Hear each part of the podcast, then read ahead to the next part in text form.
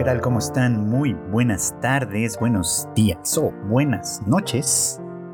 Sean ustedes siempre bienvenidos a una emisión más de Anime al Diván, este podcast de Tadaima el que su servidor Freud Chicken, ya saben, platica un poquito sobre lo que estamos viendo en la temporada de anime, la temporada de otoño que ya se acerca a su etapa final, a sus últimos a sus últimos episodios en algunos casos, en otros no tanto porque estamos hablando de series que van a durar más tiempo y eso me parece muy encomiable en general.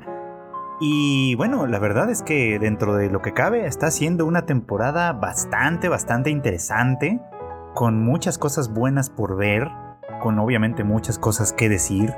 Y tengo que decirles que estoy gratamente eh, sorprendido de que por primera vez en mucho tiempo, eh, las, creo que las series más interesantes de verdad de la temporada están efectivamente siendo correspondidas como las series más llamativas o que más gente está viendo esta misma temporada. Eh, cosa que no siempre pasa, la verdad. ¿No? Siempre hay como algunas. Eh, pues algunas series que a mí me parece que tal vez no son tan importantes o no deberían de serlo, dado que pueden ser un tanto genéricas y demás pero que, bueno, pues de alguna manera siempre se colocan en el, en el gusto del público, lo cual está bien y todo, pero siempre, ya saben ustedes, en este podcast buscamos eh, a menudo, ¿no? Destacar y descubrir los nuevos valores y las cosas eh, importantes, interesantes que están surgiendo a lo mejor debajo de la capa más popular.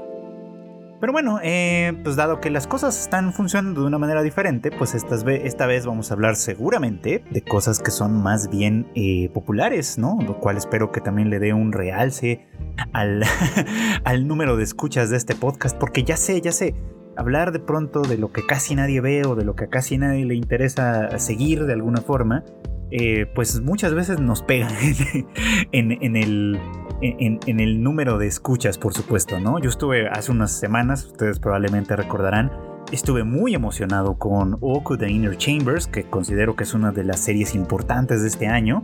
Y pues lamentablemente muy poca gente la vio y fue mucho menos la gente a la que le interesó saber de qué se trataba ese asunto.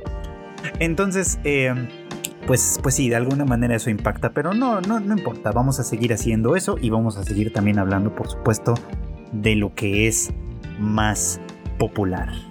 Y bueno, pues ahora este, pues creo que va a tocar el turno de discutir, ahora sí, después de, todo, el tema de Jujutsu Kaisen y el tema de Spy Family, por, para empezar, porque creo que son obviamente pues, series importantes, series interesantes, secuelas que mucha gente está siguiendo y que creo que dan de alguna manera algunas cosas de las que hablar. Y bueno, pues será momento, desde luego, de dedicarnos a eso, de ponernos a eso. Y vamos a empezar, me parece a mí, con Spy Family. Y bueno, es que algo muy interesante está pasando esta temporada con Spy Family. Y es que por primera vez, en realidad, en lo que va de, de todo este cuento, estamos teniendo un arco dedicado al personaje de George Forger, que creo que se nos debía, ciertamente, ha sido eh, obviamente descontando a Bond, creo que ha sido el personaje principal, entre comillas, que menos desarrollo ha tenido hasta el momento. Y pues la verdad es que creo que está generando algunos eh, sentimientos encontrados, por supuesto, ¿no? Quizá en parte por la representación del personaje, que me da la impresión, y me dio la impresión de hecho desde que lo leí en el manga, que Tatsuya Endo, el autor original, digamos, no tenía una idea muy clara de qué hacer con Yo. Y creo que en buena medida es por la naturaleza del personaje, ¿no? Eh, para poner esto como en un contexto muy rápido, si es que ustedes no están siguiendo Spy Family, no tienen la menor idea ni tienen el menor interés, les voy a platicar rápidamente, ¿no? El contexto que se nos plantea en esta serie eh, es el de una, una, suerte de guerra fría entre dos naciones importantes, Westalis y Ostania, por un, y, que, que, bueno, el, agente eh, Twilight, eh, que pertenece a la agencia de espionaje, digamos, de Westalia, se tiene que infiltrar en el país de Ostania para cumplir una misión muy difícil, que es la de acercarse al líder del partido en el gobierno y de alguna manera pues conocer así desde, desde las entrañas mismas de este régimen, pues cuáles son sus planes y sus movimientos. Cosa, esta misión pues no es tan sencilla porque eh, dicho personaje eh, vive en un entorno muy, muy cerrado y muy, muy secreto, vamos, ¿no? Y la única abertura aparentemente posible es la de eh, pues acercarse vía la escuela a la que acuden sus hijos. Razón por la cual, la cual de Twilight tiene que formar una familia falsa, digamos, para poder infiltrarse en esta escuela y así paulatinamente allegarse a este personaje oscuro, digamos, del gobierno de Ostani, ¿no? Y bueno, pues para esto, la familia falsa que consigue formar está formada primero por Anya, una niña huérfana que es, eh, pues que lamentablemente fue objeto de experimentos, de experimentos militares por parte del régimen de Ostania, que le dejan un poder, un superpoder eh, peculiar, que es el de leer las mentes, ¿no? Entonces Anya utiliza ese, ese poder, obviamente, para descubrir de alguna forma las intenciones verdaderas de su padre adoptivo y pues anhelando ella tener una familia eh, a la cual pertenecer, porque recordemos es una niña huérfana, este pues decide eh, por su parte ayudarle sin que él sepa que ella está al tanto de sus planes, ¿no? Y luego, eh, pues obviamente para este asunto necesitaban también, muy heteronormadamente hablando, por supuesto, necesitaba Twilight de tener una mujer, ¿no? Entonces, bajo la identidad de Lloyd Forger, ¿no? Conoce a Yor, ¿no? Una chica que trabaja para el ayuntamiento y que, pues, dado que, dado que es una chica, pues no vamos a decir que mayor ni mucho menos, ¿no? En realidad es, es, relativamente joven, está en sus, en sus 20 tardíos, digamos, pero no tiene pareja conocida, ni mucho menos. Entonces, eh, pues hay por ahí algunos rumores de que personas así de sospechosas, lo cual ya nos da algunos detalles, pueden ser denunciadas quizá a la policía secreta y entonces pues terminaría ella en la cárcel sin tener que haber cometido ningún delito. Razón por la cual acepta la propuesta de, de Lloyd, de quien ella obviamente desconoce su identidad secreta, este, y se une a él en un matrimonio ficticio con una hija ficticia también, pues, ¿no? Para que para ayudarle a él a cumplir su respectivo plan en cierta manera la parte interesante de esto es que eh, solo Anya conoce las verdaderas razones por las que existe esta familia falsa, digamos, ¿no? Por un lado, lo que ya decíamos de Twilight, y por el otro, que Yor también tiene un secreto muy importante, y es que detrás de su fachada de funcionaria del ayuntamiento, este, e, ella en realidad forma parte de un equipo de asesinos de élite que se dedican en las sombras a eliminar a las amenazas, digamos, que el país eh, sufre, ¿no? O sea, ya sean eh, eh, personajes radicales, potenciales terroristas, gente de la delincuencia organizada, por supuesto, en fin, distintas cosas, ¿no? Annie es la única que sabe todo esto, Annie es la única que conoce la identidad secreta de sus dos padres adoptivos, y pues a partir de eso es que se dan un montón de circunstancias que pueden resultar cómicas, algunas bastante emocionantes y demás. Pero bueno, pues como era de esperarse, y desde el principio era muy claro que por ahí iba a ser, Anya es el personaje que en realidad se lleva eh, la popularidad máxima de esta historia, ¿no? Porque es muy divertida, porque es cómica, porque este, obviamente, es, a pesar de ser de muy corta edad, bueno, más bien, precisamente porque es de muy corta edad, es que este, eh, las cosas que sus padres hacen, de alguna manera, ella interpreta a veces las cosas a la mitad de, eh, eh, a medio camino, digamos, entre un asunto serio y una especie de juego, ¿no? A ella le gusta mucho el tema de los espías y le gusta mucho el tema del secretismo y demás, probablemente porque pues ella misma tiene un enorme secreto que guardar. Este, y, por eso es que eh, las cosas más o menos como funcionan de una manera, de una manera divertida, ¿no? Porque a veces entre los muchos malos entendidos que hay entre los miembros de la familia Porger, y todas estas conductas extrañas que los tres de alguna manera manifiestan en un mundo en el que ellos en teoría tienen que representar a una familia normal, es lo que hace que sea pues de pronto muy muy divertida. Pero decía hace un minuto, ¿no? La historia sobre todo se ha recargado en Anya, en segundo lugar en, en Lloyd, que también obviamente es muy importante, o Twilight, que es su identidad real entre comillas, y muy poco ha sido del lado de yo. Desde el comienzo y hasta la fecha pues se nos ha ido mostrando esto, ¿no? Por un lado que eh, pues yo forma parte de este cuerpo de élite de asesinos bajo la identidad de eh, la princesa de las espinas, digamos, Thorn Princess, este, y que, eh, y pues básicamente eso, ¿no?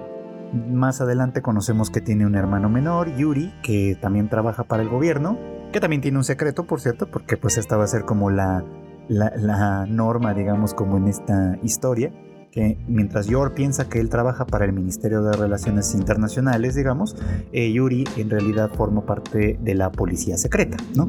Y ambos comparten una historia que no se nos ha develado del todo, pero que es muy, eh, es muy significativa dado el contexto, ¿no? Los dos parecen haber sido huérfanos desde muy corta edad, y Yor, eh, desde muy joven, ¿no? Este, se dio a la tarea de hacer lo que fuera necesario para sacar adelante a su hermano menor, ¿no? Y en ese, lo que fuera necesario, se, aprovechó, digamos, como de esa como fuerza sobre un, sobrehumana que parece que tiene de manera natural, este, para, bueno, para hacer cosas muy, muy extravagantes que eventualmente la llevaron a, a internarse al mundo de, pues, de los asesinos en las sombras, ¿no? un mundo en el que ella, de una forma muy acrítica, hay que decirlo, este, se deja conducir básicamente, convirtiéndose en una de las asesinas más temibles, por supuesto, pensando ella que está haciendo un bien, ¿no? Y bueno, desde cierto punto de vista podríamos decir que sí, ¿no? Pero está haciendo un bien eh, eliminando de, su país a la escoria, digamos, ¿no? Que, de alguna manera le, le corroe desde su punto de vista y trabajando con ello eh, trabajando de esa manera, pues, para ofrecerle a su hermano menor un mundo o un país pacífico en el que él, sobre todo, pueda ser feliz. Esto último es importante y viene a cuento precisamente por lo que está sucediendo en el arco actual, que es el que estamos, decíamos, se dedica sobre todo a ella, ¿no? Ya sabíamos que ella es una asesina muy talentosa y muy temible, en algunos vistazos lo hemos, lo hemos llegado a, a percibir, pero creo que esta es la primera vez que la vemos verdaderamente en acción. Y, la misión que se le encomienda es una muy muy interesante, ¿no? Su jefe, ¿no? Le, encomienda no una misión de asesinato en esta ocasión, sino una misión de guardaespaldas. Tiene que escoltar a la viuda de un, eh, pues de un importante líder de la mafia eh, que pues ha decidido salirse de esto, ¿no? Que ha decidido dejar de, formar parte después de la muerte de su, de su esposo naturalmente en estos grupos de crimen organizado generalmente la, muerte de un líder eh, a menudo eh, ocasiona propicia que surja un conflicto eh, de poder entre, las distintos, pues, los distintos grupúsculos que existen al interior de estas organizaciones y en el cual obviamente pues la, eliminar cualquier posibilidad de disputa, en este caso la viuda y su hijo recién nacido, que podría ser considerado un poquito como el heredero probablemente de todo este sistema, pues están obviamente en el, ojo del huracán como objetivo de varios grupos que necesitan asesinarla, ¿no?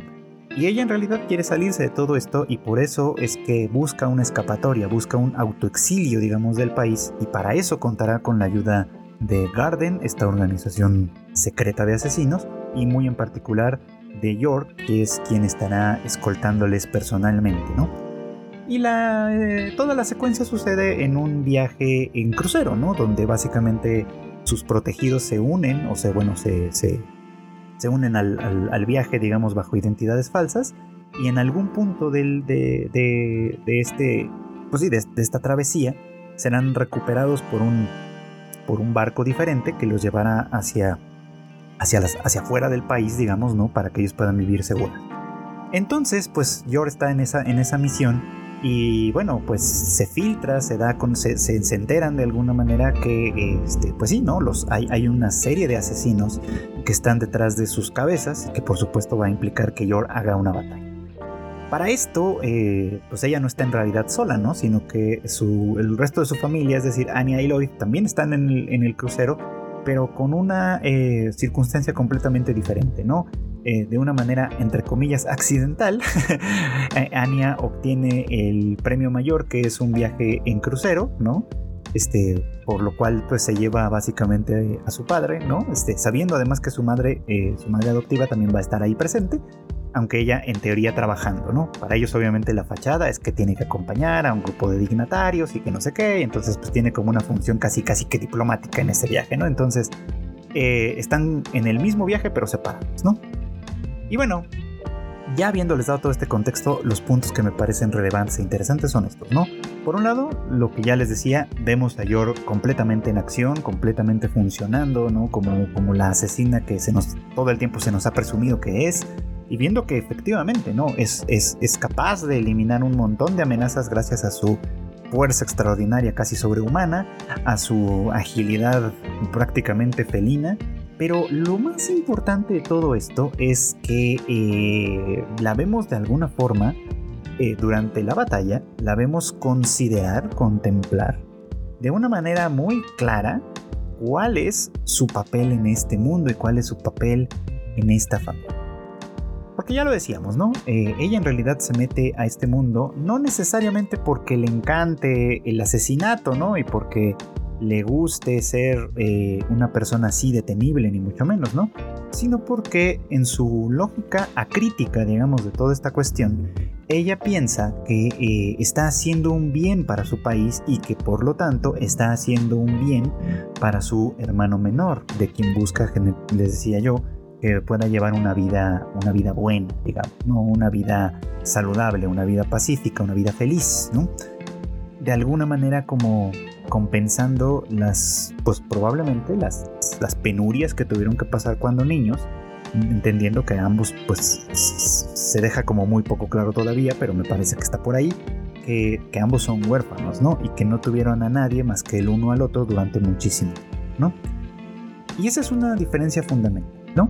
ahora Yor ya no solo los ya no solo tiene a Yuri su hermano, ¿no? Sino que ahora también tiene una familia que a pesar de ser falsa, y esa es una de las temáticas constantes de Spy Family, que a pesar de su, de, su artificialidad, digamos, ¿no?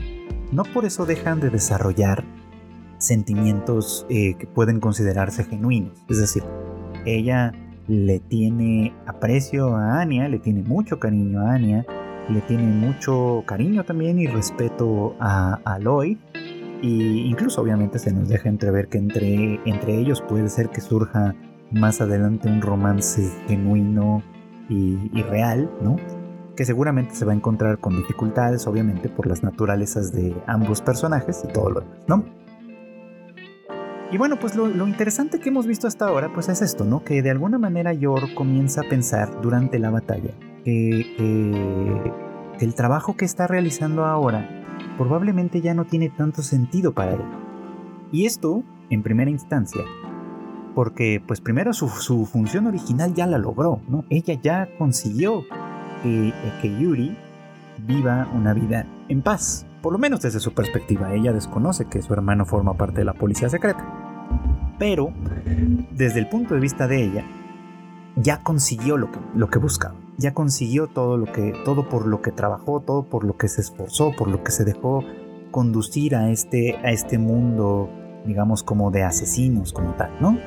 Entonces, ¿para qué sigue peleando? ¿Qué es lo que de alguna manera le mueve a seguir en esta línea de trabajo? ¿El dinero? Eh, ¿O qué? ¿No? Y va descubriendo a lo largo de esta batalla, sobre todo porque eh, al, estar rodeada de asesinos profesionales que, ciertamente este, suponen un reto importante para ella a pesar de todas sus fortalezas, pues comienza a pensar, por ejemplo, en cuestiones como no tener una lesión o de preferencia no una lesión visible, ¿no? No morir, ¿no? Porque hay alguien que la espera en casa, ¿no? Eh, y por supuesto tratar de, que si de alguna manera fallece, pues que las cosas se arreglen de tal manera que su familia no quede completamente abandonada o yo qué sé, ¿no? O sea, no queden como en la oscuridad de no saber qué le pasó, de no saber qué fue de ella. Y, bueno, pues esto me parece como muy muy interesante, ¿no? Porque pareciera como que su escala de valores de alguna manera cambia, ¿no? Eh, y la ponen a considerar de alguna manera las razones por las que está haciendo esto. Y a mí esto me parece importante porque, pues, insisto, ¿no? O sea, ella se involucró en este, en este mundo de una forma un tanto acrítica, ¿no? O sea, es decir, sus superiores le han dicho, ¿no? Que el trabajo es por el bien de la nación, para tener una nación en paz y demás. Y ella compró esta historia a pie juntillas, ¿no? Pero eh, pensándolo bien, Pensando, pensando un poquito más allá esto, cabría preguntarse por qué una nación requeriría de eh, este tipo de trabajos que están por fuera de la ley, ¿no? Y aquí entra obviamente pues este contexto que la serie nos deja entrever, pero que no nos relata todavía a profundidad, ¿no? O sea, nos deja entrever, por ejemplo, todo esto, ¿no? Que qué naturaleza de país es Ostania, vamos, ¿no? Que de alguna manera hace sentir a sus algunos de sus ciudadanos, ¿no? La, la, la necesidad, digamos, como de protegerlo a toda costa, incluso por fuera de la ley, vamos, ¿no? Como por fuera de este sistema. Porque lo interesante de esto es que los dos hermanos, tanto Yor como Yuri, forman parte de dos sistemas secretos que tienen el mismo propósito. ¿no? Uno es una institución oficial, todo el mundo sabe que existe, pero que este, cuya operación generalmente funciona desde un punto de vista bastante turbio, si lo pensamos bien, ¿no? Es este, evidentemente la policía secreta para la que trabaja Yuri eh, hace arrestos eh, arbitrarios ¿no? Recordemos que Yor empezó, de hecho, el tema del matrimonio falso temiendo ser arrestada por la policía secreta en virtud de que pudiese ser acusada de, ser una espía o algún tipo de agente extraño, simplemente por no entrar dentro de la norma de la, del país, ¿no? O sea, del no ser una mujer que a la edad que tiene ya está casada y ya tiene una familia o alguna cosa de esas que formarían un poco como la normalidad. Es decir, a pesar de, de, lo pacífico y lo próspero que parece ser el país de Ostania, es un país sumamente restrictivo, ¿no? Donde el simple hecho de permanecer soltera puede ser un objeto de, de suspicacias, desde luego, ¿no? Y obliga a los, o puede empujar, digamos, como a sus ciudadanos a hacer cosas eh, para representar el papel, ¿no? Spy Family no nos lo presenta así de ninguna manera, en ese sentido es muy heteronormada y muy tradicionalista quizá, decíamos, ¿no? Pero, por ejemplo, pues imaginando que en este país existieran los personajes eh, homosexuales o demás, pues daría obviamente a entender que estos serían muy probablemente perseguidos por este régimen, ¿no? A través de mecanismos como el de la policía secreta, por un lado, ¿no? Este que hace todo este tipo de trabajo. Y, por el otro, decíamos, o sea, Yor pertenece a este cuerpo de, asesinos, de élite, digamos, ¿no? Que, que, si la policía secreta ya trabaja de manera más o menos arbitraria, eh, este, este otro grupo lo hace todavía más, ¿no? ¿Por qué? Bueno, pues porque básicamente a quienes se encarga de eliminar constantemente, y eso sí ya lo vimos, es por ejemplo a grupos que se considerarían radicales diagonal terroristas, ¿no? Que, eh, pues, de hecho creo que en el manga ya lo hemos visto un poquito más, en el anime supongo que llegará el momento, que vamos a ver que, son, que muchas veces se trata de grupos que se oponen al gobierno precisamente porque han sido víctimas de este mismo gobierno en algún momento determinado, es decir, que se le oponen con razones y que aunque se les presenta y tipifica como terroristas y como amenazas a la, a la sociedad como tal, en realidad se trata de personas que merecen justicia ¿no? Y, varias veces a este grupo, obviamente ellos hacen cosas que son, que, son desde muchos puntos de vista cuestionables, ¿no? Pero que obviamente pues la, manera en la que se lidia con ellos, ya sea a través de la policía secreta o a través de, de Garden, por ejemplo, pues básicamente es un tipo de, son, suelen ser ejecuciones extrajudiciales, ¿no? Lo que es, que es básicamente lo que hace yo, ¿no? Y lo interesante es que en ambos casos, en el caso de Yuri y York, ¿no? la, justificación es, en ambos casos es la misma, ¿no? El mundo es amenazador, sobre todo el mundo exterior. Por lo tanto, hay que eliminar todas esas amenazas exteriores, básicamente, para que nuestra paz se vea, eh, no se vea afectada, pues no, se pueda ser defendida, pueda ser protegida. Y ellos dos compran esa historia, cada quien por su cuenta, pensando justamente en el otro, ¿no? Yor en Yuri, Yuri en Yor, este, tratando de, buscar que ambos tengan una vida, una vida plena, feliz y demás en un entorno que desde este punto de vista es opresivo. Y decíamos, ¿no? Yor entra en esto de forma crítica, no lo ve así. Ella compra el cuento de estar básicamente este, eh, defendiendo a, a, su país, sí, de una manera extrajudicial, ciertamente, pero defendiéndolo de estas amenazas externas, ¿no?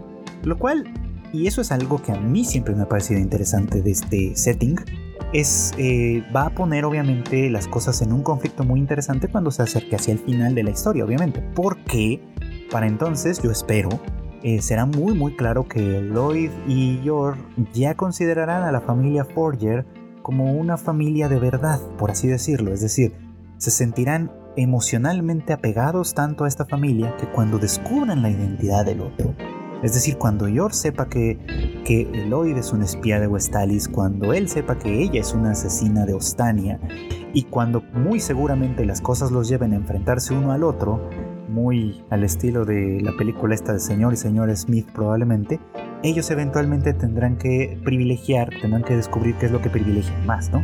Si estas ideologías que defienden, estos gobiernos que representan en cierta manera, o a la familia que han construido de manera un tanto accidental, pero, este, pero de manera muy genuina.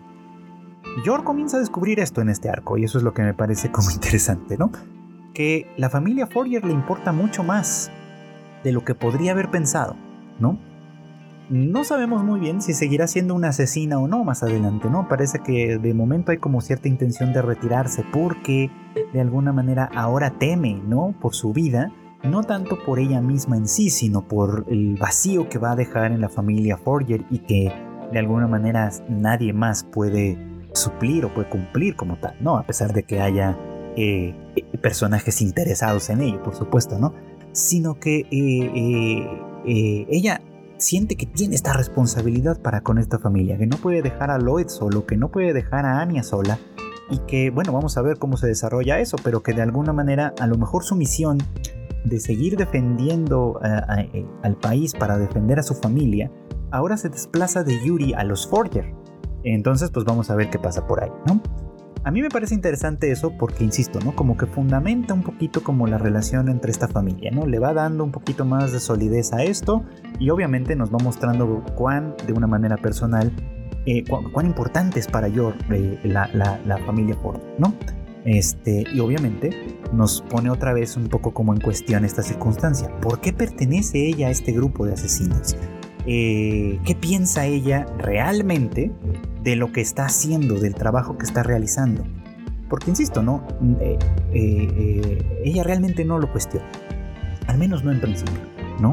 Simplemente cumple con las órdenes que se le dan eh, confiando casi ciegamente en sus, en sus líderes, ¿no? Y de alguna manera dejándose conducir por esto. Y a mí me, me llamó mucho la atención que esta misión en particular ha sido la de proteger a una persona que en realidad pertenece a la mafia y protegerla de otros miembros de la mafia, ¿no? ¿Por qué? Bueno, pues porque evidentemente Ostania es un país, es uno de esos detallitos que hay por ahí, ¿no? Ostania es un país corrupto pese a todo, ¿no? cuenta con su propio crimen organizado, desde luego, y que el crimen organizado cumple una función extraoficial, como muchas cosas en este gobierno, evidentemente, que eh, pues necesita ser eh, defendida, protegida de alguna forma, ¿no? Por supuesto, ¿no? Que esta organización eh, extralegal, vamos, ¿no? Defienda a otro tipo de organización extralegal con el pretexto de que las cosas se hacen con cierta honorabilidad a pesar de que se dan fuera de la ley, pues da cuenta un poquito como de esto, ¿no? De cómo Ostania, a pesar de las apariencias, sí es un país bastante corrupto. Sabemos muy poco sobre Westalis, por ejemplo, en ese sentido, ¿no? Sabemos pues, porque muy pocas veces se nos presenta y, esto, y más adelante, digo, no quiero echarle spoiler obviamente, pero más adelante algún contexto tendremos sobre el pasado de Lloyd y demás. Pero es como muy, muy interesante cómo de alguna manera eh, la, la, serie va, eh, aunque sea de una manera muy, muy paulatina, que puede ser cansada para la mayor parte del público o para buena parte del público, nos va desgranando un poquito como ese contexto que a mí me parece muy interesante y que bueno pues eh, con, con, la construcción muy paulatina de los personajes va armando un sistema que a mí que, bueno que, que, creo va armando de alguna manera este contexto va, va, va delineándonos este contexto a mí me parece que es bastante importante bastante relevante no digo todo esto tiene sus críticas no lo heteronormado decía lo, este, incluso lo, lo, sexista que puede ser, ¿no? Presentarnos que Yor, a pesar de ser esta asesina de élite, por supuesto, al final del día es una mujer que piensa en su familia, ¿no? Como, como sería como muy, muy estandarizado, digamos. Y sí, esas críticas me parece que son justas, que son razonables, que están ahí, por supuesto. Pero a mí me llama la atención todo. A mí me parece como muy importante esta, este delineado que se hace del país de Ostania, que espero que después se nos haga ya un paralelismo más a fondo de lo que implica Westalis, porque, y esto ya lo había dicho antes, ¿no? a final de cuentas, eh, eh, la familia Forger, estoy muy convencido de que eventualmente van a tener que enfrentarse de alguna manera a ambos regímenes, ¿no? Simplemente para poder sostenerse como la familia que son.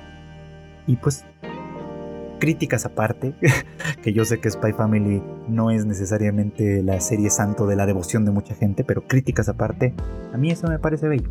Entonces, tengo muchas ganas de ver hacia dónde más se va a desarrollar todo. Y bueno, pues la otra serie que también está obviamente llamando muchísimo la atención y creo que pues sí valdrá la pena platicar un poquito sobre ello es pues naturalmente Jujutsu Kaisen, la segunda temporada que ahora sí está cubriendo el prometidísimo arco del incidente de Shibuya. Eh, y que bueno, pues, pues pese a todas las tropezones y dificultades que ha tenido esta serie, continúa en el gusto del gran público, ¿no? Llamando la atención con sus, con, sus varias batallas, con, con, sus cruentas batallas en un momento dado, ¿no? Que, eh, pues sí, cada, cada semana son un poquito como la conversación por lo que está ocurriendo, ¿no? Y bueno, ustedes saben que Jujutsu Kaisen no es, en este caso, eh, pues una franquicia que yo, a la que yo le tenga muchísimo aprecio, ¿no? Eh, esta es una percepción personal, como prácticamente todo lo que se dice en este podcast, ¿no? Este, porque obviamente habrá quien me va a criticar porque me gusta mucho Spy Family a pesar de sus de, todas sus insuficiencias que son muchas y puede ser que sea muy crítico con Jujutsu Kaisen a pesar de todas sus virtudes y tendrían razón en, cuestionarme por eso, porque a final de cuentas es una cuestión pues completamente subjetiva y de gusto, ¿no? A diferencia de lo que pasa con Spy Family, en mi caso personal, con Jujutsu Kaisen me cuesta mucho trabajo eh, tomarle cariño a los personajes. ¿eh? Quizás sea porque, y esta es, insisto, de nueva cuenta, mi percepción, quizás sea porque siento que eh, en el caso de Jujutsu Kaisen, los personajes son un pretexto para contarnos o para describirnos un mundo más, más que una historia. Como tengo un poquito como esa impresión. Tal vez, siguiendo un poquito lo que hace unos días vi que puso en, en redes sociales este Antonio, que Antonio Valdés, quien ha sido, bueno, que seguramente ustedes conocen, como eh, traductor de Jujutsu Kaisen tanto en el manga que publica eh, Panini en nuestro país como en el anime que podemos ver a través de la plataforma de Crunchyroll. Y, bueno, él decía hace unas semanas, él es muy fan de Jujutsu Kaisen, hay que recordar esto, que, este, que, que el manga tiene muchos, muchos detalles, muchos elementos, muchos extras quizá, que en el anime no llegan y que a lo mejor pues quien tiene solo la experiencia del anime pues se queda un poquito como a medias. Y dándole el, ahora sí que el beneficio de la duda, puede ser que tenga razón, porque por lo menos yo sí siento que a mí me pasa eso. Que, que cuando estoy viendo el anime de Jujutsu Kaisen, no siento que los personajes sean, eh, eh, desarrollen, digamos, como una relación de afectos. Bueno, más bien que yo desarrolle una relación de afecto hacia esos personajes, ¿no? Que a mí me parece fundamental y esencial para que una historia se convierta en algo eh, en algo que me den ganas de seguir, ¿no? Tiene que ver obviamente con mi orientación personal, ¿no? O sea, a mí me gustan los personajes. Soy una, soy, soy, soy un, el tipo de, lector y de espectador que se deja conducir muy, muy amigablemente, muy fácilmente por historias que van llevadas por los personajes más que por su contexto. El contexto a mí me puede parecer muy interesante, muy importante, pero si los personajes son quienes me lo cuentan, quienes me lo van mostrando, quienes me van dejando entreverlo, como sucede con Spy Family, estoy ahí. Pero si esto no sucede, me es más difícil. Y con Jujutsu Kaisen pasa esto, ¿no? O sea, creo que la serie, el anime, digo, insisto, el manga, dándole el beneficio de la duda, el manga puede ser que lo haga de una manera distinta. El anime se enfoca mucho en delinearnos el mundo al que estos personajes pertenecen y a veces no. A veces trata de hacer lo otro. A veces trata como de abarcar ambos espectros, digamos, como de, de, la, de estas posibilidades narrativas. Y siento que es ahí donde de alguna manera se me pierde, ya saben. O sea, les decía, ¿no? Hace un minuto hablando de Spy Family, les decía que me gusta mucho que el, el, mundo, la descripción del país, de todas estas cosas, se nos va dejando entrever a través de los personajes y, ya, ¿no? O sea, obviamente me gustaría que hubiera más trasfondo, pero poco a poco lo vamos conociendo. Y aquí siento que oscila de un lado a otro, ¿no?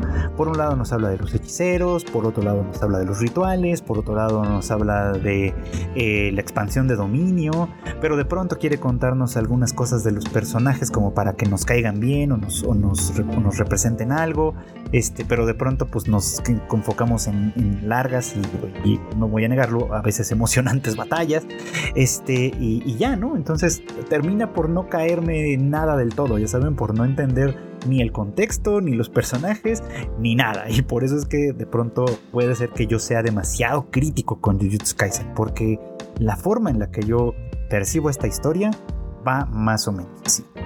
Y, esto lo digo sobre todo a cuento por el reciente episodio de la semana pasada en el que este pues tuvimos la, ocasión de atestiguar el triste fallecimiento, digamos, de eh, Kento ¿no?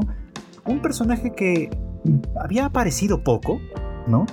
Pero que creo que fácilmente se ganó la atención y el gusto de muchas personas, quizá porque lo poco que conocimos de él era algo con lo que muchos nos podemos llegar a relacionar. Eh, porque bueno, pues Nanami eh, es pues, un hechicero eh, de, clase especial, digamos, ¿no? Que, vamos, ¿no? Que, que, pues se dedica como todos ellos, pues, ¿no? A erradicar, a exorcizar maldiciones, ¿no? Al ser de grado especial él, por supuesto, eh, pues las misiones que se le suelen encomendar son obviamente las más importantes, las más difíciles, ¿no?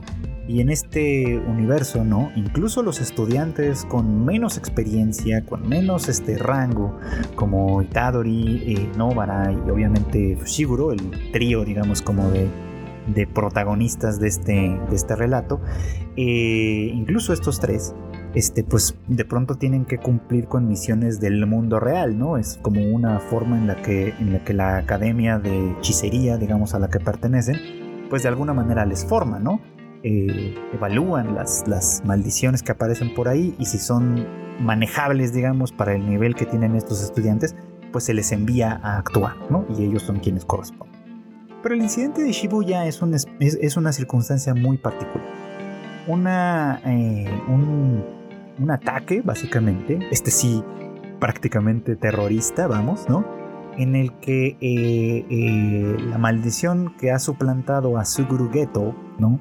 Ha formado, y eso sí lo, lo fuimos viendo paulatinamente, ha formado una especie como de confederación, como de alianza, vamos, entre varias maldiciones de grado especial también, y algunos hechiceros que no funcionan dentro del sistema de al que pertenecen Goyo y los demás, sino que más bien se han convertido en una suerte como de rebeldes, ¿no? Y entonces, asociados, vinculados a estas maldiciones, pues han decidido eh, eh, hacer un ataque en conjunto que, por lo que voy entendiendo, tiene una misión fundamental, ¿no? o tuvo una misión fundamental en este momento, que era la de sellar a, Satoru Gojo, ¿no? Y bueno, pues todo este contexto es muy, muy, eh, es muy somero, digamos, ¿no? Porque básicamente eh, todo el tiempo se nos ha dicho, desde que conocemos esta historia a la fecha, que Satoru Gojo es el hechicero más poderoso. Que su poder básicamente es pues omnipotente, ¿no? Por ponerlo en, en términos generales, y que eh, pues con relativa facilidad él podría exterminar pues a la humanidad si quisiera, al país entero si así lo deseara, o bien a las maldiciones, ¿no? Por ello es que las maldiciones eh, tienen que de alguna manera operar dentro de cierta pues dentro de cierta planeación básicamente, ¿no? Que es lo que vamos a dejarlo como en el falso en el falso gueto de alguna manera entiende, ¿no? Haberse apropiado del cuerpo de Suguru Geto era, es parte de la estrategia, me parece a mí, no solo por su poder, sino por, y, por, digo, porque básicamente esta maldición puede utilizar eh, los rituales y técnicas del cuerpo que ocupa, sino también obviamente por el significado emocional que la serie trató de contarnos que tiene Geto para, para God, ¿no? digo que trató porque, insisto, creo que ya había platicado esto. A mí me parece que, que, lo trata con cierta insuficiencia, pero bueno, vamos a, vamos a dejar eso ahí, ¿no? El caso es que, lograda esta misión de sellar a, Satoru Gojo, ¿no? eh, que no era cosa fácil, que había que de alguna manera que obligarlo a acudir y, a, y, ponerlo en una circunstancia en la que eh, no, tuviera escapatoria e incluso de alguna manera ofrecer en sacrificio alguna, algunas de las maldiciones para que, en este caso fue Hanami si no me equivoco, si no recuerdo mal, para poder ponerlo en esa circunstancia en particular en donde se podía sellar como tal su poder, ¿no?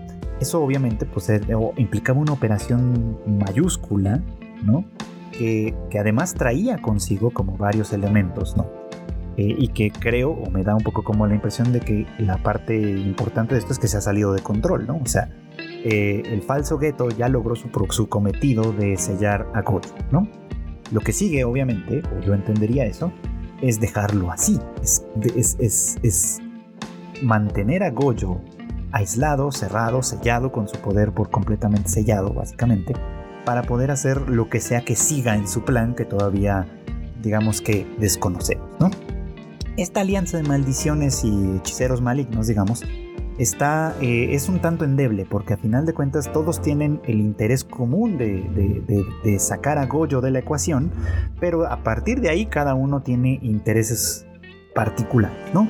Eh, por ejemplo, eh, Yogo, si no me equivoco, se llamaba así, esta, maldición de, que es como un volcancito, vamos, ¿no?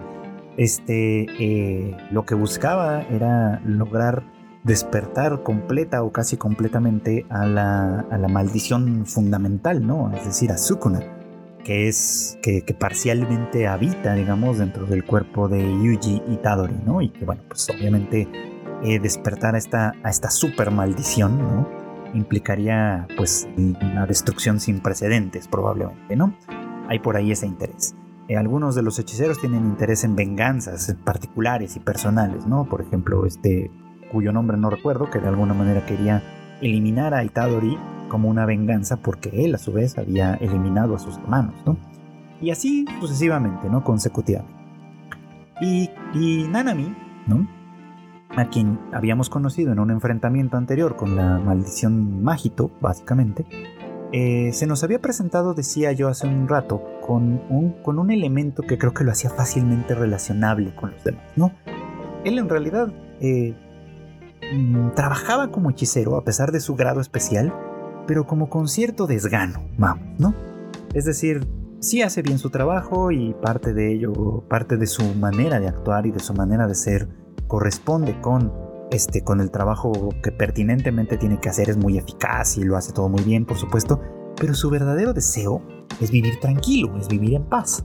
Y pareciera como que acepta este trabajo que tiene como un medio para conseguir este fin, ¿no?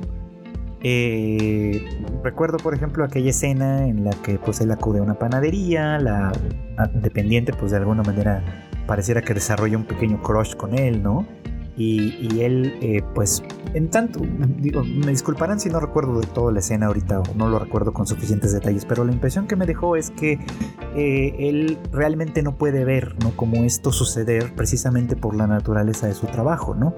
Él simplemente piensa en, que... Eh, en que tiene que hacer las cosas que le corresponden, pensando en que más adelante, en una especie de futuro ideal, él va a poder vivir con tranquilidad, ¿no? detesta las horas extras, digamos, detesta el trabajo extraordinario, pero su talento lo pone en esa circunstancia, lo pone en esa situación. Hace, vamos, ¿no? Lo que sabe hacer mejor al servicio de un sistema que él también, un poquito como George Forger, pareciera que tampoco cuestiona demasiado, ¿no? Que simplemente eh, sigue con, con una esperanza personal muy particular. Y esto es lo que creo que lo hace como relacionable con nosotros de alguna manera, ¿no? O sea, creo que muchos anhelamos una vida pacífica, una vida en paz, una vida de ciertas comodidades, desde luego, ¿no? Y, el trabajo, ¿no? Por mucho que nos guste y lo disfrutemos, en realidad puede ser una cosa que, que, nos gustaría que no ocupara un lugar tan central en nuestras vidas de pronto, ¿no? Entonces, creo que por ahí es como la parte relacionable, porque fuera de eso, este, Kento Nanami es un personaje que no, que no tiene mucho más que ofrecernos, por lo menos en la versión ¿no? Entonces es pues un tanto triste, un tanto, un tanto desolador la forma en la que, en la que esto sucede, ¿no? Después de, tener un enfrentamiento muy, muy difícil, del que apenas si salieron con vida con una de estas maldiciones, eh, parece Yogo y con mucha facilidad, ¿no? Lo deja medio muerto, ¿no? digo medio muerto porque durante semanas pudimos haber pensado que a lo mejor había muerto en ese, en ese ataque súbito y, dolorosísimo al que, en, que lo vimos ser objeto, vamos. Y después vimos que efectivamente, ¿no? De ahí en adelante pues anduvo casi como medio cadáver, ¿no? Con la mitad del cuerpo incinerado, ¿no? Sabiendo que no le quedaba mucho tiempo de vida y muriendo en un último esfuerzo por eliminar a todos estos eh, seres humanos deformados, creación de Majito, ¿no? Este, y cayendo básicamente a manos de esta maldición a la cual ya se había enfrentado y de una manera, pues de una manera brutal, ciertamente, ¿no? Porque Majito prácticamente le despedaza la mitad de la, mitad superior del cuerpo, ¿no? Nos deja nada más las, eh, pues ahora sí que de, la cadera para abajo ahí, este, para hacerlo como todavía más dramático. Y es una muerte que, que si bien puede llegar a ser dolorosa por, por, todo lo que ya les platicaba, a mí me deja un poquito como una sensación de... Mm, como una sensación vacía, ¿saben? Es decir, me hubiera gustado ¿no? Saber más de este personaje. Me hubiera gustado tener un contexto más profundo de este personaje. Me hubiera gustado conocerle mejor, ¿no? Me hubiera gustado que, más allá de su rechazo a las horas extras, de su anhelo de vivir una vida en paz, al cual, eh, pues al final de, bueno, más bien durante este capítulo se le dedica un pequeño momento, vamos, ¿no? Este, me hubiera gustado saber un poco más sobre él, ¿no? ¿Qué era lo que realmente eh, eh, perdió, vamos, ¿no? A partir de este momento. Porque por otro lado, pues, su, lamentable fallecimiento pues, queda un poquito como una suerte de liberación desde cierto punto de vista, ¿no? Ya no tendrá que preocuparse más por trabajar, ya no tendrá que preocuparse más por estas misiones casi imposibles que se le encomendaban, ni mucho menos, ¿no? Ya no tendrá que hacer nada de eso. Y la otra sensación que me deja un poco es como de cierto utilitarismo, vamos, ¿no? Porque me da la impresión de que eh, la muerte de, Nanami al final del día tiene un propósito, un propósito distinto. No es eliminar al personaje por eliminarlo y ya, sino este que sirva como un vehículo para el desarrollo de Itadori, ¿no? Y digo esto porque Itadori también tiene un proceso importante que está sucediendo durante este arco, ¿no? Y es que decíamos, ¿no? Él en él reside una parte de esta maldición que es Sukuna, ¿no? A partir de los dedos que de algún, los dedos de la maldición, digamos que de alguna manera le han dado a comer desde el comienzo y hasta la fecha, ¿no?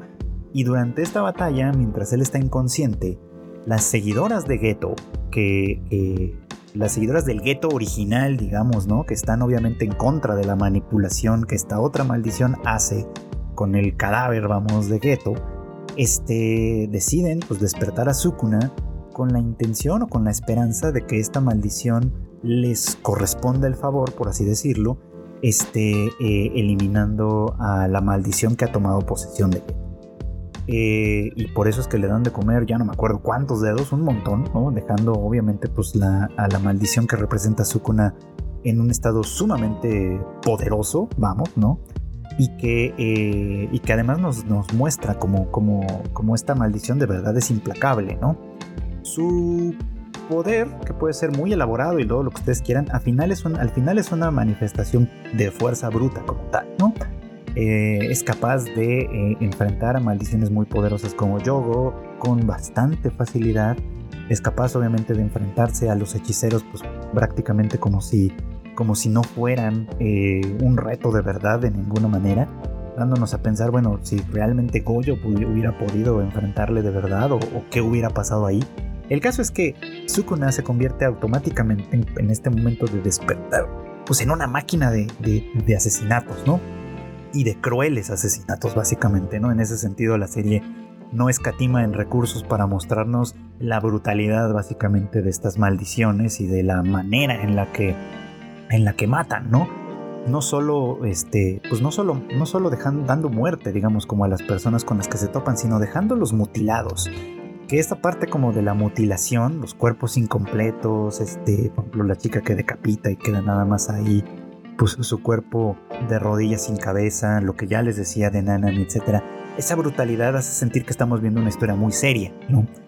que creo que es la opinión que tienen muchos fans y que yo no termino de comprar del todo, ¿no? Porque a mí el, shock value, ¿no? Este, el, sangre por sangre, creo que muy pocas veces me parece un, algo convincente desde el punto de vista de la narrativa. Aunque en este caso me parece que logra muy bien mostrarnos que a pesar de que pueden llegar a ser muy simpáticos, como a mí Majito me parece un personaje simpático dentro de lo que cabe, como, como, como gracioso, turbio quizá, ¿no? Sukuna también pues pareciera que tiene cierto encanto. A pesar de todo ello, ¿no? A pesar de esos, esos encantos que pudieran llegar a tener al final del día, se, se configuran en personajes que no... Eh, pues que no miden de alguna manera, no escatiman la crueldad, no escatiman la, este, el terror básicamente, ¿no? O sea que lo que hacen no solo es matar, sino ocasionar terror a través de ello. En ese sentido, pues eh, la intención de Jujutsu Kaisen me parece siempre ha sido de de dejarnos claro que eh, las, como las maldiciones nacen de los sentimientos negativos de la humanidad, básicamente concentran y representan toda esa crueldad que la humanidad misma tiene. O sea, eso lo entiendo muy bien, pero creo que de alguna manera este, la serie podría representarlo tal vez un poco más, o yo qué sé, no sé si estoy divagando un poco como en ello. Pero en fin, a lo que quería llegar con esto es que eh, una vez que Sukuna despierta y hace todas estas cosas, básicamente convierte a la zona de Shibuya en un campo de batalla, en una masacre multitudinaria donde edificios enteros son desplomados, la gente que se refugiaba en ellos muere sin, el menor, eh, sin que nadie siquiera se tome un segundo para pensar en ellos. Este, todos los otros personajes que aparecen, hechiceros, maldiciones o demás, pues básicamente mueren así de una manera cruel, impensada. O sea, es, así, ¿no? Es ese tipo como de matanza eh, indiscriminada que asusta mucho, ¿no? Y que cuando Itadori de alguna manera recupera el control de su cuerpo, ¿no? Pues descubre, ¿no? Lamentablemente para él, descubre que, esto no es un juego, ¿no? Que, que, todo lo que de alguna manera le había pasado hasta el momento, que algunas batallas fueron muy graves y muy importantes y muy difíciles, pero que parecía que él se manejaba un poquito como con cierta soltura, como con cierto descuido, con cierto, este, pues sí, ¿no? con cierto descuido podría yo llegar a decir, está tomando un cariz demasiado serio, ¿no? Dado que su cuerpo, poseído por Sukuna por supuesto, pero al final de cuentas su propio cuerpo, es el artífice de una matanza nunca antes vista, por lo menos nunca antes vista por él, básicamente, ¿no? Y más aún, ¿no? Que, que, le toca presenciar en primera fila prácticamente la muerte de Nanami a manos de Majito con esta crueldad que le caracteriza desde luego y que este y que, le hacen desear, ¿no? De alguna manera nunca haber estado ahí, nunca haber formado parte de esto, no tener que ser testigo de todas estas cosas. Entonces, pues sí, la muerte de Nanami al final de cuentas puede llegar a ser dolorosa y difícil, pero creo que pasa un tanto desapercibida porque el propósito del autor no era construirnos a un personaje, eh, un personaje completo como tal, ¿no? Era simplemente darnos como algo con lo cual pudiésemos conectar, por muy mínimamente que sea, y creo que lo hacen magníficamente porque, insisto, ¿no? Esto, este aspecto de su personalidad, sobre el trabajo y todo lo demás es muy, es muy, es algo creo que con lo que podemos conectar.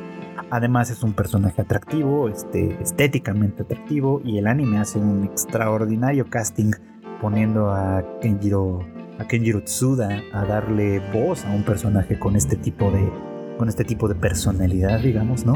Pero que a final de cuentas, pues todo esto simplemente tiene un propósito secundario, ¿no? O sea, es el de desarrollar a Itadori como un héroe que empieza como desde esta posición despreocupada y me da la impresión de que a partir de aquí va a convertirse en algo que, lo va a desbarrancar, digamos, ¿no? Que lo va a llevar a, una circunstancia muy conflictiva, muy conflictuada también, en la que mm, es como una especie de héroe trágico, ¿no?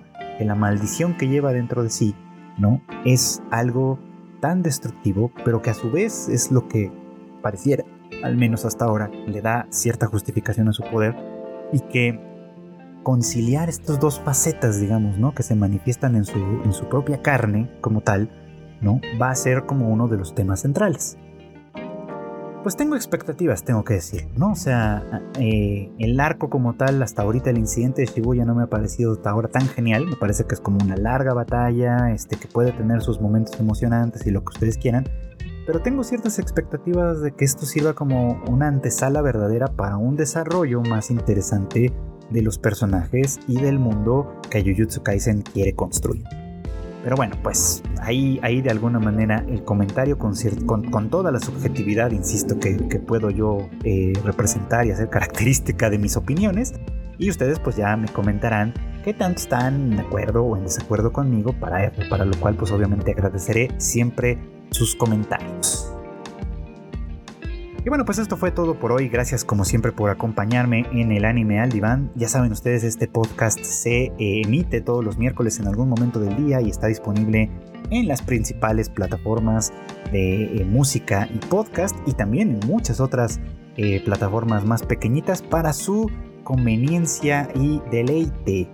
Quiero agradecer además a todos los que pues me escuchan con regularidad y por eso el día de hoy salieron en su bueno, salí, salió el anime del diván en su Spotify Wrapped. Este, muchísimas gracias a todos los que pues, me escuchan, que, que funcionó así, que me han compartido, que mi podcast está entre sus favoritos. De verdad estoy profundamente conmovido y agradecido con todos ustedes y deseando por supuesto que, que, esto siga, siga adelante, que siga creciendo y que sigamos teniendo oportunidad de platicar sobre todas estas cosas. Eh, no olviden además que pues en Tadaima tenemos más contenido para ustedes. Por un lado el Tadaima Live que tenemos en punto de las 9 de la noche, hora de la Ciudad de México todos los jueves, en nuestros canales de Facebook, de Twitch y de YouTube. Y por supuesto, pues bueno, ahorita los podcasts, los demás podcasts, el Rage Quit y el Shuffle han andado medio de medio en la irregularidad, pero esperemos que muy pronto vayan retomando también el camino. Eh, como último anuncio, no por eso menos importante, ya se anunció que a finales de diciembre de este año se estrenará Godzilla Minus One. Eh, tuve el placer de trabajar en la traducción eh, y subtitulaje, digamos, como de esta cinta. que les recomiendo mucho y ya platicaremos más adelante. Así que pues este, obviamente esperen la fecha de estreno y acudan al cine, se los agradeceré también muchísimo. Eh, y bueno, pues esto es todo por hoy. Gracias como siempre. Y no se olviden de, eh, pues ya saben, eh, darle like, darle una buena calificación en Spotify o en la plataforma donde lo escuchen, compartirlo y todo lo demás. Y pues con ello no queda más que desearles que pasen buenas noches, buenos días o buenas tardes.